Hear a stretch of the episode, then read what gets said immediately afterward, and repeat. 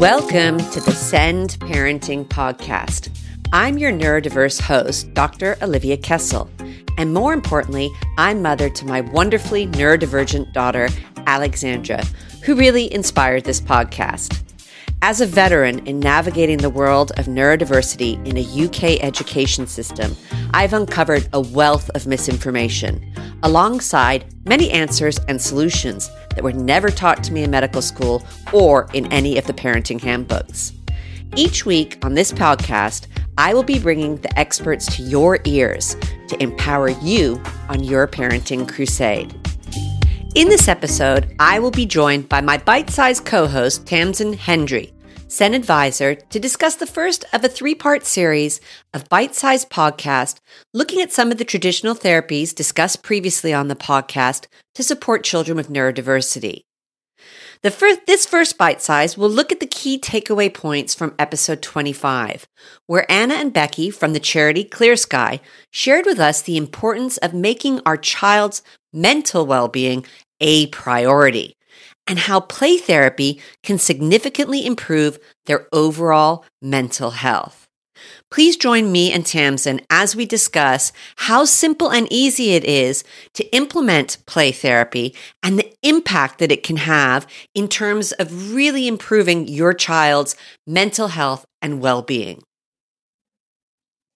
Welcome, Tamsyn, and thank you for joining me to co host the Send Parenting Bite Size Summary looking at traditional therapies. And today we're going to kick it off with play therapy. And we're going to look back at episode 25, where I spoke to Anna Hodgson and Becky Hill from the ClearSky charity about play therapy and the impact that it has on our neurodiverse children. So, welcome.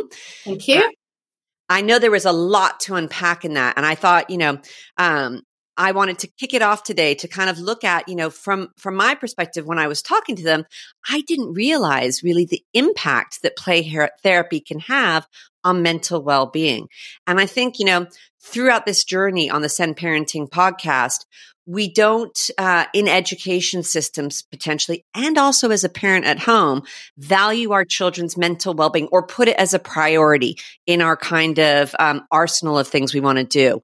Um, in our back of our mind we want to but how do we actually improve our children's mental health and well-being? And what really stood out for me within that podcast was that play therapy something that we all have in our back pockets in our houses is something that we can do with our children to improve their mental health and well-being.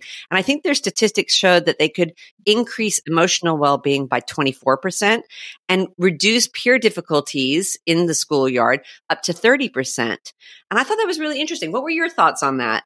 Yeah, I think it. I think it was a, a really good reminder about the importance of play, um, yeah. and the the impacts. I actually wrote down some things with the impacts because I thought they were really uh, powerful. Which was that play therapy allows empathy be- to become more visible.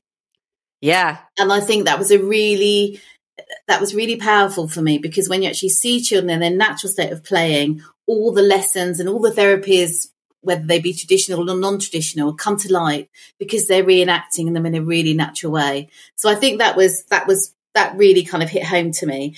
And also that I think it was it felt really emotional when they said that the, the play therapy and the actual getting involved in in reenacting things and metaphors and symbols and signs and all those things um, actually allows children to become stronger than they experience themselves the, the experience yeah. they had um, and i think that yes it absolutely re- relates to neurotypical children but also ch- children that have experienced trauma and yeah. many of our neurotypical or our neurodiverse children have experienced trauma so I, I love the way I love the way she said, you know, actually play is the natural language of children, you know, and, Definitely. you know, so expressing themselves is through play. Whereas we might, as an adult, journal or do something along those lines to process what we've been through.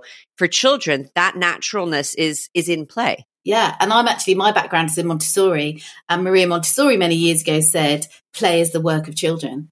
And it's so true for us yeah. to value it. You know, so many parents uh, put value on uh, and it's not wrong, but whether they can write their name or whether they can count or whether, but actually, can they play?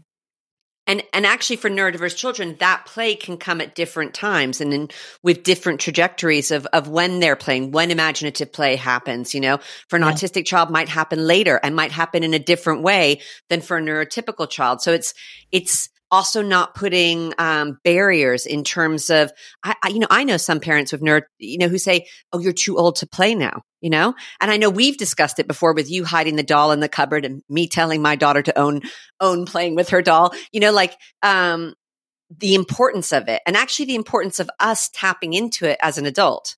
Yeah. And and i think also you know for for my son he he didn't play was not natural for him. So I used to use uh, use an iPad and pl- put on children playing on the iPad, and he would copy their play, and it evolved wow. from there. So so actually, children that can play naturally, that should be absolutely embraced because for those of us who've had to teach our children to play, you realise actually it's really hard work to to teach teach someone to play which kind of also led on to when they talked about it doesn't feel natural for lots of us. You know, it can, you know, you shared lots of great experiences that you're engaged with the dolls for five minutes and then you've had enough. Um, but actually, you know, it's very liberating if you can let yourself go and play with your child and very, very bonding. You know, and it's funny because like this weekend we, we carved our pumpkins, right? And I definitely tapped into my inner child, you know, sawing away at the pumpkin. And she's like, Mommy, we're really having bonding time, aren't we? I'm like, Yeah, we are. but it's when you need your pumpkin to look perfect that that could be tricky. Luckily, I had to give up on, you know, the jagged mouth. I'm like, I'm going to redesign this. um, but you know, I think, and another thing that really stuck out to me, uh, you know, on this topic of play and on the topic of our children's, you know, developing is also that our children's minds stay young. You know, they still have a teenage brain until they're 25. And I, I don't think that's common knowledge. You know, we, no, we kind of look at them at, at 15 and 16 and think, you know, they need to step up. They need to take their GCSEs. They need to be these adults that they're not. You know, they've still no. got a lot more cooking to do before they're, they're yeah. ready. And I've got friends with, uh, children with difficulties that are much older. And and they say they categorically have seen more development from the age of 18 to 25 than they oh, did in their earlier years. So it really does they do keep growing and they do keep developing. R- right up to 25 and neurotypical children too you know they still need that guidance that advice that that support right up to that age. And not and not expecting them to be adult like you know um which is is really key um, one of the, you know, one of the the other things that I thought was really interesting is making that time to use play as a parent. And, you know, we're all so busy. I mean, every hour of the day, I think, seems to be packed with stuff. And so finding that time where you can actually play with your child, where you put your phone away, where you can actually have that one on one time is challenging it's really challenging. And I think I loved the story you shared about your mom. Um, yeah. I'm trying to see. She, was, she was ahead of her time. She would have, and, and, you know, she would have love. It was called Love Time, and you know, we had moved from England to America. My my parents had a small business that they had a lot of problems with, so they, you know, she worked long hours, but she would come home every night, and we'd each get 15 minutes without the sibling, which was like, oh, yeah. And we could do whatever we wanted with her. And when I became an adult, she said to me, you know, Olivia, sometimes I would actually cry in the car before I came in because I couldn't face doing the love times with you. But we never felt that. You know what I mean? Yeah. yeah and i think it is that that that message it came through all the time and I, am trying to look at the percentages but i think it was um, they gave us if if you're good enough 30% of the time you know yeah. if you if you give them just 15 minutes that that's really real bonding time and build you know we've talked before about every household should have a non-negotiable and in your household your mum had a 15 minute non-negotiable and this this podcast really served as that reminder for me you know that that that 15 minutes of absolute focus on your child whatever that might be.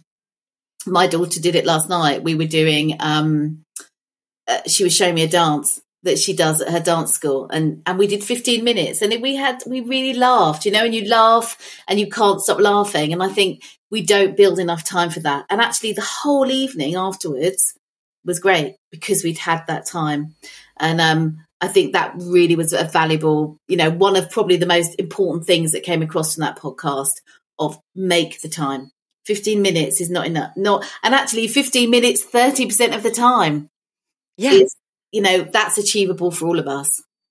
Exactly. And it's, you know, it's, um, it's not rocket science. That's what I really love about it is it's not rocket science. And, and you do see that kind of hangover effect of it in your children's behavior after you've taken that time to just be focused on them and not be doing something else. I'm, I'm constantly, I think, you know, I do have ADHD traits as my daughter's being diagnosed. And my, my father actually just admitted to me uh, last night. He's like, Livy, I think you are right. I'm like, yes, you, you have ADHD. You just, you know, you haven't been diagnosed. So I tend to do a thousand things at once. So, you know, while I'm being with you, I'm going to do the dishwasher and I'm going to cook dinner and I'm going to, you know, uh, do another million other things. And that's what I have to stop. I have to stop and be present just with her, yeah. you know? A hundred percent. You know, at the weekends, my my son went out with his granny to watch a film. And I think this is particularly important if you've got, if you're like me, where you've got one, my old, my son is uh, neurodiverse and my daughter's neurotypical. And he, he went out with his granny to see a film. And I said to her, what do you want to do?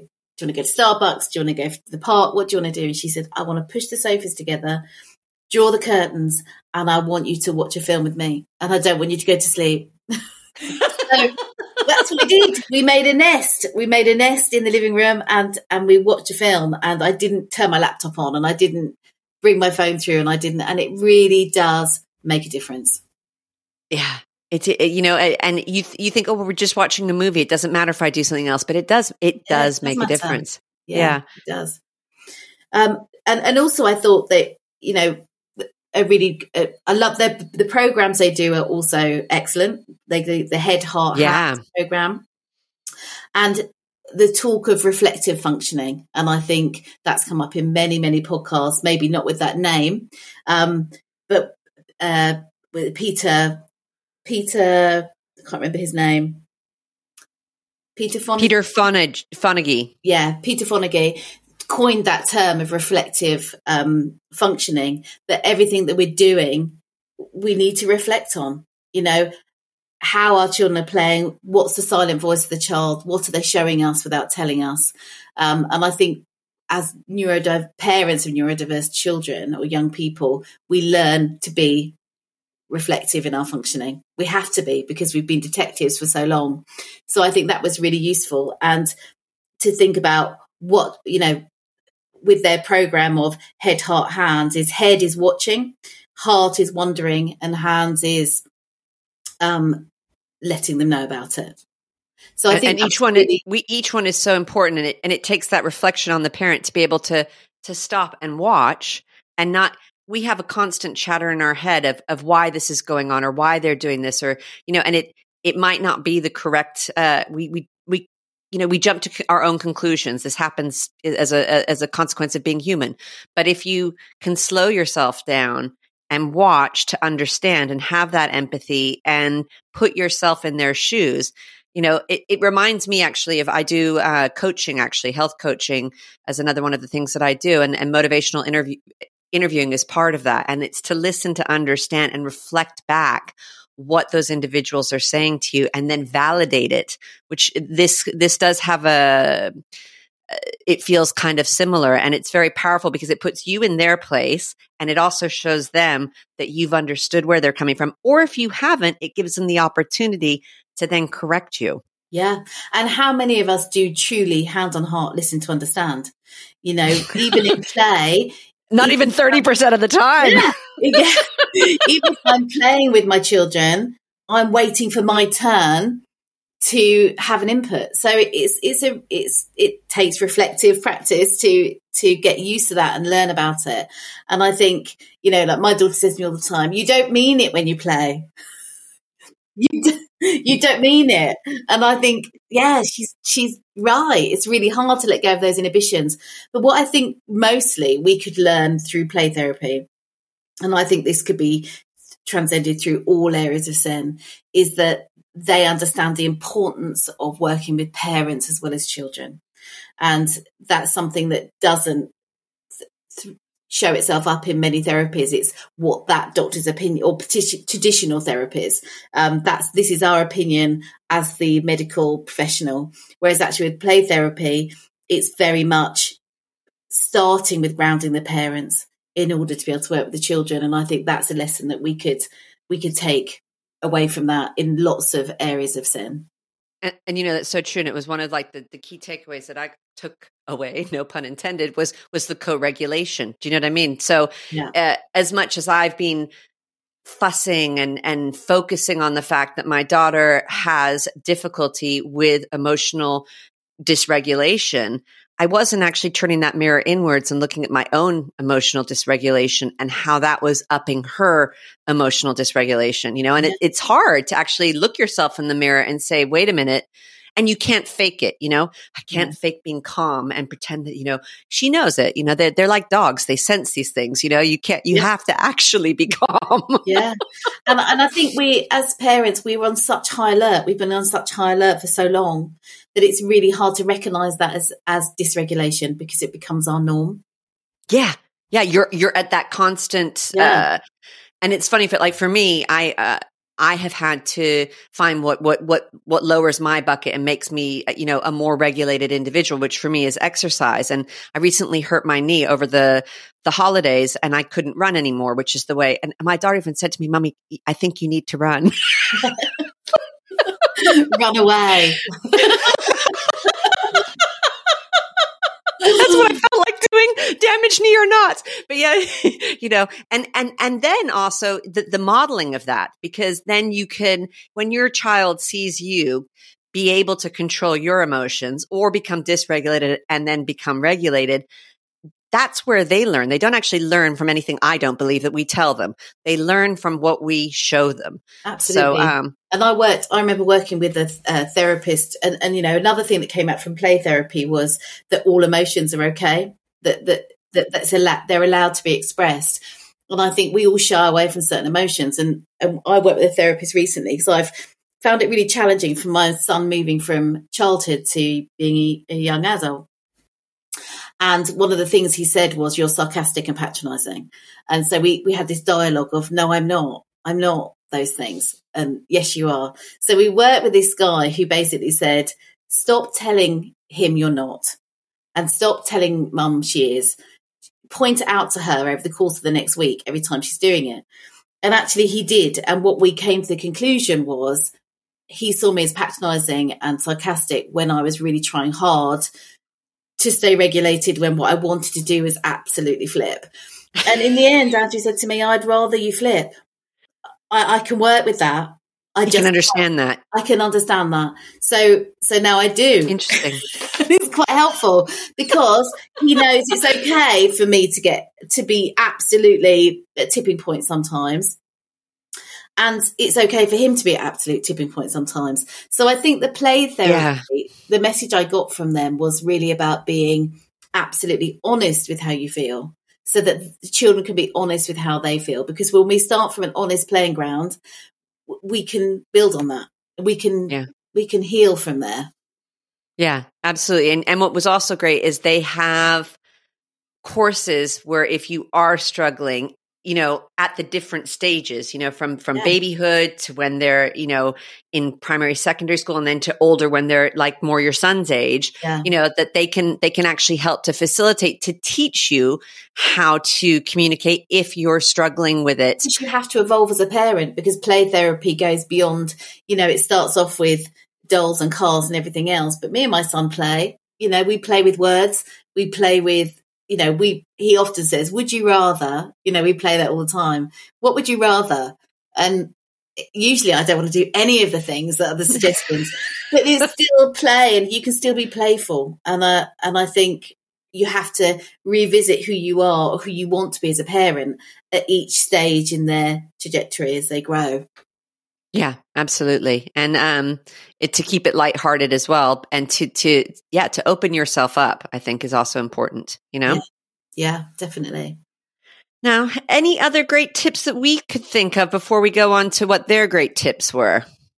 Have I um, forgotten um, so anything? Another thing that I felt was really useful for the in in the information that they gave was that recognizing as parents that one once a person's cortisol levels are up there, you know, so once they are already in that red zone, that anything you do, whether you try to engage in play whether you try whatever you try to do as a healing strategy is not going to work straight away because they need to come back down.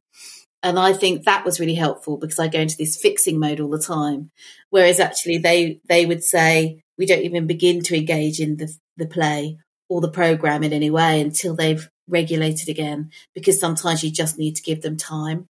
And I think it, you know, I'm very guilty of that, of thinking, I know, I'll do play therapy now because that will work. And actually, you just, and that came up through many, many podcasts that we've listened to, that once their cortisol levels are high, you need to just allow that to disperse through their body. And I, I read something a long time ago, and I, I can't give exact figures on it, but it, it, I remember it amazing me how long actually those um, those levels stay high in your body. You know, it's not a case of an hour or two hours. It was a significant period of time before a person could regulate again. And I found that really interesting.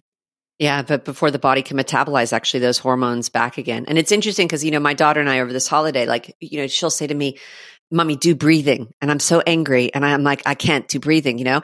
And, and she's like, well, see, when you tell me to do breathing, that's how I feel. I'm like, you know what? You are right. And that, so, you know, I'm like, so we, we put our heads together and we are thinking, well, it really is irritating when someone tells you to do breathing when you're really dysregulated. And I'm like, you know what? Yes, it is. So I said, you know what really, I said, let's, let's try some different things that would, you know, help us to kind of just not to go into solution mode, but just take you down from that really, ah, mode. And so I said, you know what would, if you just said to me, like, I can really understand mommy that, you know, this is really frustrating and making you upset. And I said, so I said, let's wait. Cause I said, I, you know, both of us are going to blow up anytime now. So we, we waited and we both tried it on each other and just validated the fact that, oh, that is really irritating that mommy is asking you to do this and you are really into Minecraft right now. And, you know, and just validating why she was so upset with me really helped her and the same with me to, to her and that it's normal and okay to feel that way. And it, it kind of diffused it for both of us a bit. Um, allows you to heal and move forward from, from someone's that. listening to you and can feel your pain, I think. Yeah. And I think it's that it's, it's also really valid when we talk about, uh, again, I think it was an occupational therapist that said this to me once. It's not about losing your temper. It's about how quickly you return to being a safe person. Yeah. For that child. And, and I've really hung on to that. Makes me feel so much better. Um, because when you say 30% of the time you get, if you can get it right 30% of the time, great. That is an acknowledgement that 70% of the time we can get it wrong um, and allow us to forgive ourselves. And again, creating by having the groups that they have through the play therapy for parents, again, you're creating a community of people that understand where you're at. Absolutely. And I think we've kind of touched upon some of what, you know, they, they put as some of their, their, their three top takeaways that I asked them. You kind of stressed this as well as, you know, to remember to keep being playful and to play. Um, as you've just highlighted, you don't, you know, you, you don't need to be good enough. You, you know, you can just, just have that quality time and never give up fighting for what your child needs. And I think that that's, um, I haven't met a mother yet of a neurodiverse child that doesn't keep fighting, quite honestly. Um, no, but- exactly. And goes back to Alexandra's song, you know, never give up. It's, it's so, it, it's, it's so true, isn't it? Yeah.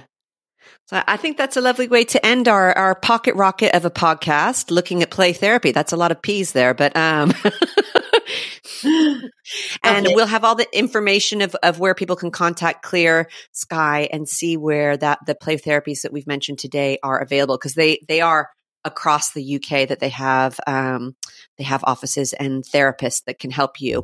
Um, so thank you, Tamsyn. You're welcome. Thank you for having me. Thank you for listening, Send Parenting Tribe.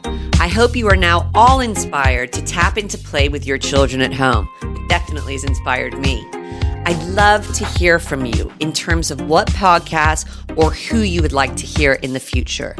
You can reach out to me on social medias Instagram, LinkedIn, Facebook, or TikTok, or you can leave a comment on our website, which is sendparenting.com. Wishing you all a playful week ahead.